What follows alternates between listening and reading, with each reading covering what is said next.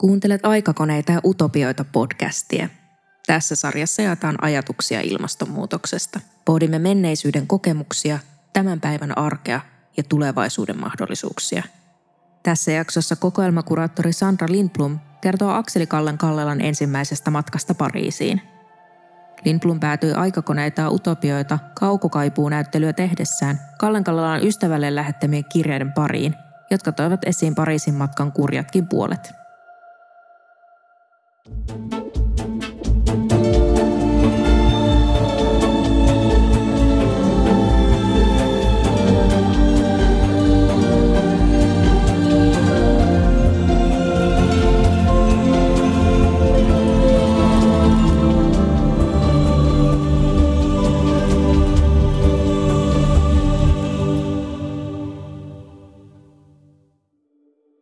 Akseli Kallenkalla lähti Pariisiin lokakuussa 1884 ja hän oli siellä kesäkuuhun 1885 asti. Ja kysehän oli niin kuin opintomatkasta, eli hän oli siellä opiskelemassa taidetta ensisijaisesti. Hän oli tuolla 19-vuotias ja toisaalta kyse oli kanssa sitten tämmöisestä niin kuin, ää, elämän kokemuksien hankkimisesta ja niin kuin vapaamman elämän tavan kokeilemisesta. Tuohon aikaan, eli 1880-luvulla, Pariisin matkustettiin ensimmäisellä laivalla Keski-Eurooppaan ja, ja sitten junalla sieltä eteenpäin. Eli tämän Akseli Kallenkallan matka kulki Helsingistä Helsingfors-nimisellä höyrylaivalla Lübeckiin ja sieltä hän matkusti sitten Kölnin kautta junalla Pariisiin. Ja äh, tämä matka, äh, hän oikeastaan lähetti sieltä matkan varrelta kirjeitä ja kortteja eräälle ystävälleen, Samuel von Bellille, joka oli hänen opiskelukaverinsa, niin tiedetään muun muassa, että hän joutui tämän laivamatkan aikana tämmöiseen niin kuin hurjaan myrskyyn. Ja äh, muun muassa, että hän Kölnissä soi niin kuin iltapalaksi äh, tämmöisen vasikkakotletin ja viiniä. Kallen asui äh, ensin tämmöisen äh, ruotsalaisen neitin Lundströmin pensionaatissa. Ja äh, just tämmöisen niin edullisen asuinpaikan löytäminen oli tietysti tosi tärkeää siinä vaiheessa taideopiskelijalle, jolla oli erittäin rajallinen budjetti. Ja tämä vinkki tästä pensionaatista, hän oli saanut Kalleen tämän vinkin eräältä ruotsalaistaiteilija Nils Forsbergiltä, jonka puheille Kalle oli puolestaan päätynyt kuvaveista ja Walter Runebergin kautta. Eli nämä niin kuin pohjoismainen yhteys selvästi niin kuin vinkkasi tämmöisiä hyviä asuinpaikkoja sitten näille ää, nuorille taiteilijoille. Tota, tämän jälkeen tämäkin ää, ilmeisesti oli sitten vähän liian kallis pidemmän päälle tämä asuinpaikka, niin sitten siinä vaiheessa Galle muutti sitten tämmöiseen, tai hetken päästä taisi olla ehkä alkuvuodesta 1885, niin sen pahamaineeseen Batignolin ryövärikortteliin ja siellä hän sitten asui tämmöisessä tai yhdessä norjalaistaiteilija Carl Dönbergerin kanssa. Tämä on yksi hänen sitaatti asuinpaikasta, että kuolemasta puheen ollen juuri ikkunani alapuolella kadulla tuli eräs henkilö murhatuksi. Nämähän ei ollut mitään hirveän niin kuin, äh, hulppeita asuinpaikkoja, vaan esimerkiksi usein näissä kirjeissään Kolleen kertoo, että että sisällä on kylmempi kuin ulkona ja että enintään noin 3-4 astetta.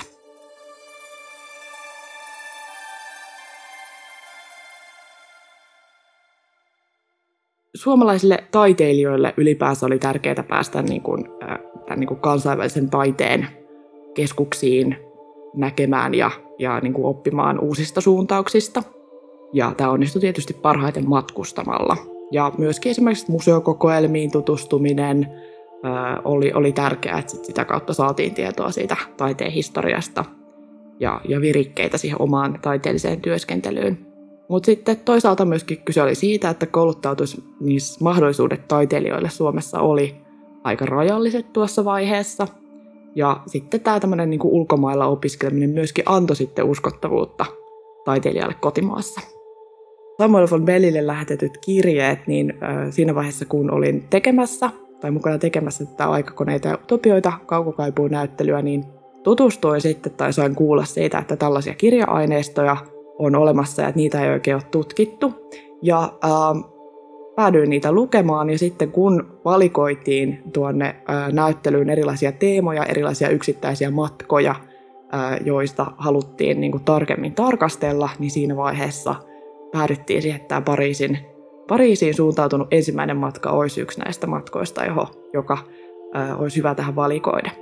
Tämä Samuel von Bell oli tämmöinen Akseli Kallenkalle erityisesti niin kuin nuoruuden ystävä, myöskin taiteilijaksi opiskeli, ja näissä niin kuin von Bellille lähetetyissä kirjeissä Kallen kertoo vähän semmoisen sensuroimattomamman version matkastaan, semmoisia asioita, mitä hän ei, ei vaikka äidilleen kirjeessä kertoisi. Et, et siellä hän muun muassa kertoo tämmöistä saamastaan sukupuolitaudista ja siitä, että et niinku, minkälaista niinku, ahdistusta tai niinku, mi, mitä kaikkea siihen niinku, liittyy. Ja jotenkin omasta mielestäni on hirveän liikuttavaa, että hänellä oli näin läheinen ystävä, jolla hän sitten pystyy myöskin kirjeistä näistä, näistä asioista kertomaan. Ja ää, toisaalta hän kertoo sitten myöskin siitä suuresta niin kuin, menestymisen paineesta, mitä hänellä oli, että, että esimerkiksi just tämmöisille, vaikka äidilleen ei ehkä halunnut kertoa siitä, että miten, miten niin kuin, äh, välillä oli niitä suuren suuria epätoivohetkiä ja tuntui, että mistään ei tule mitään.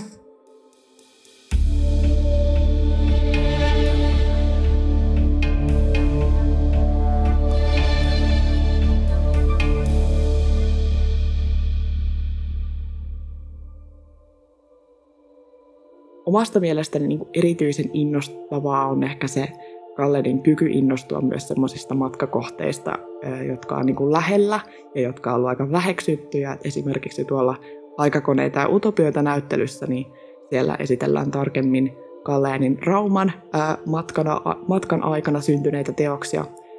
Hän matkusti vanhaan Raumaan vuonna 1905 ja silloin vanha Rauma oli vielä purkuuhan alla, hän halusi nimenomaan tämän matkan aikana korostaa tämän, niin kuin, että, se on merkittävä, merkittävä paikka ja niin kuin, tehdä myöskin sellaisia teoksia, joilla hän sitten näyttäisi sitä muillekin, että kuinka kiinnostavasta paikasta oli kyse.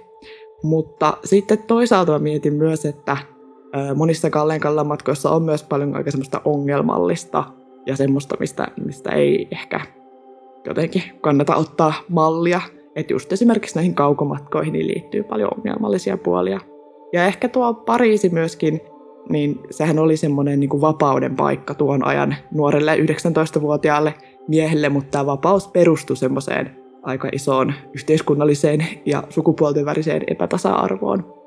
Joo, no mä oon ehkä miettinyt sitä Kallen Kallelan ja niin kuin ilmastonmuutoksen ja matkustamisen näkökulmasta, että että esimerkiksi nämä hänen syynsä ja matkustaa ja hänen tapansa niin mieltää matkustamista on hirveän tunnistettavia. Ne on hirveän samanlaisia kuin meidän, meidän ajassamme.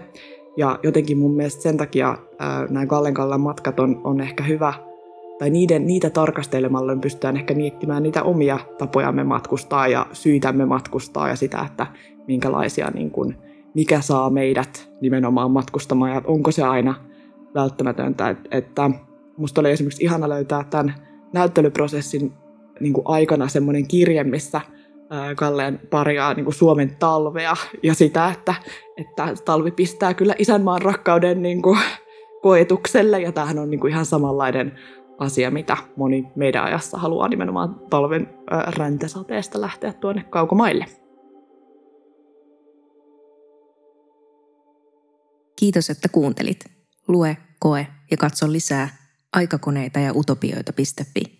Podcastin äänisuunnittelijana Eetu Moisio, toimittajana Meri Parkkinen.